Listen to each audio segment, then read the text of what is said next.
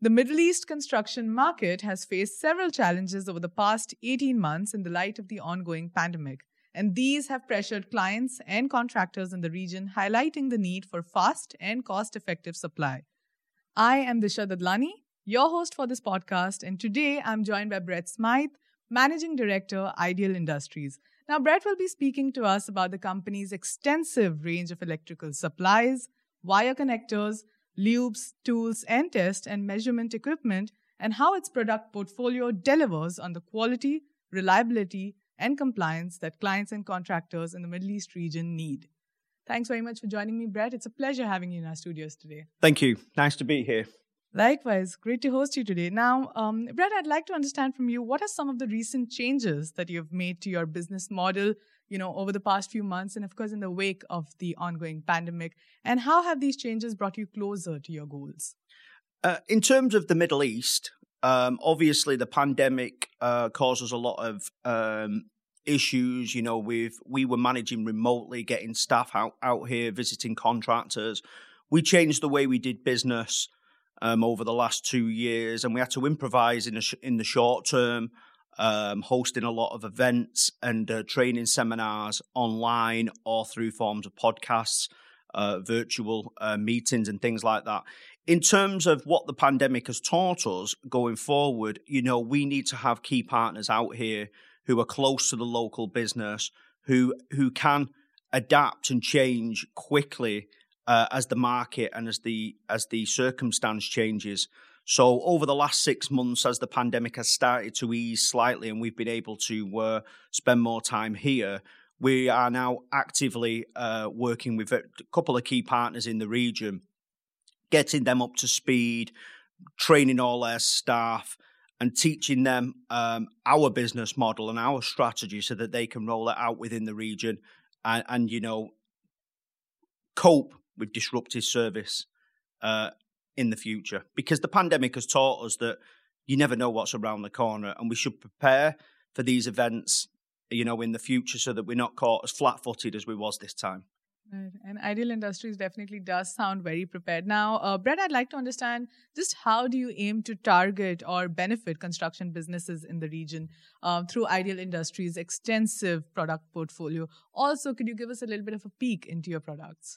Well, firstly, you know, our products are, are quality products. Ideal is a uh, family business uh, based out of Chicago in the US with real clear ethical uh, behaviors.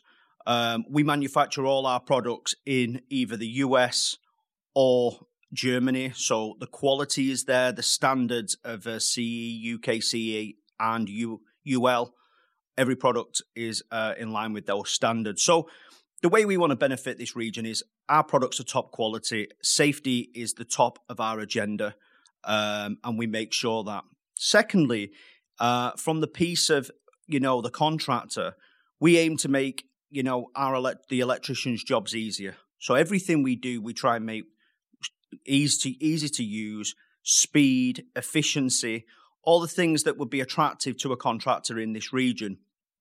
Um, in terms of our product portfolio, we provide products that um, electricians would use to terminate uh, wires. So you can use things like connectors, um, junction boxes, but also pulling the wires, cable, lubrication in this market where the conditions are very harsh, very dry. Uh, we provide all the products that you would use to that, and we've used them on very on many key projects like the Burj Khalifa, they used ideal uh, cable, cable lubricants and cable pulling tools on that project. Those are some very interesting insights there. Now, uh, Brett, are you able to explain to me just Ideal Industries' decision uh, to invest in stock holding in the UAE, and also just how have you secured a logistics partner in the region? Uh, the decision to hold stock is uh, was one I told myself. Basically, um, we had a lot of custom here, some business, you know, quite a bit of business in the region, in both the UAE and Saudi, and and, and you know some of the other states. Um, but it was generally big business where we were, where companies were ordering container loads of uh, products which we were shipping direct from either the UK or from the US. Um, and what that was doing was cutting out a huge chunk of the market. You know, the distributors based uh, out and about in the streets where the local electrician would call for their consumables like connectors, uh, we couldn't supply them simply because we were focusing on big bulk shipments. So, in, to enable us um, to penetrate that market and get involved in that market, we basically put some stock here in the UAE where a customer or a distributor can place an order and have that product within 24 hours on their shelves or for their customers.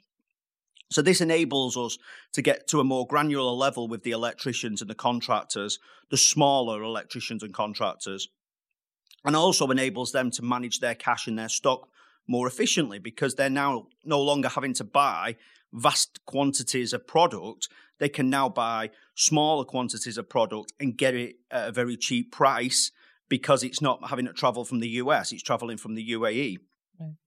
Um, in terms of finding a partner, you know, we found a partner in Sharjah who had um, warehousing facilities called Tomad. Um, they had space, and that, that, was quite an easy process, to be honest. Once we'd made the decision to move the product here and to, um, you know, target this market, uh, the the decision on the on on the stock holding was quite easy. Right, that's quite interesting. And now I'm sure you'd agree that as a supplier, your nature is very much of um, a problem solver of sorts. You know, when I introduced you as well, I uh, and rather introduced Ideal Industries, I did mention that um, you know you're leaning more towards uh, ensuring fast and cost-effective supply. Now, um, I'd like to understand just what are the current gaps uh, that you've noticed in how construction businesses operate, and how are you working towards uh, filling these gaps at uh, Ideal Industries? Well, one of the biggest thing, biggest uh, issues uh, this region faces is in terms of um, electrical safety and quality.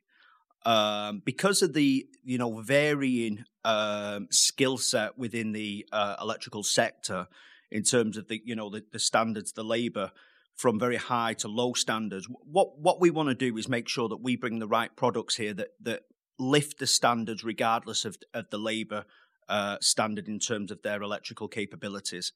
So the products we're bringing to the market, that you know, in particular the connectors, um, you know, meet the highest standards, but also are the simplest tools to use. Um, you know, many connectors in buildings, you know, are done with through things like terminal strips, and you cannot manage the uh, the consistency of that application simply because of the way the application is. It, it, it requires a lot of manual input and obviously, you know, different people will will, for example, tighten screws to different tolerances. You cannot get it consistently right. Um, the products we're bringing to this market, you know, the standard is the same regardless. Um, it's a pushing technology. It's simple to use and it meets the highest levels of um, electrical safety, and that is our aim. We want to bring um, quality products that enhance safety for many years to come. Right. And now, finally, Brett, uh, now for the big question just what does 2022 hold for Ideal Industries and how do you plan to build on your scope and offerings in the region? Well, it's hard to say um, at the moment what it holds.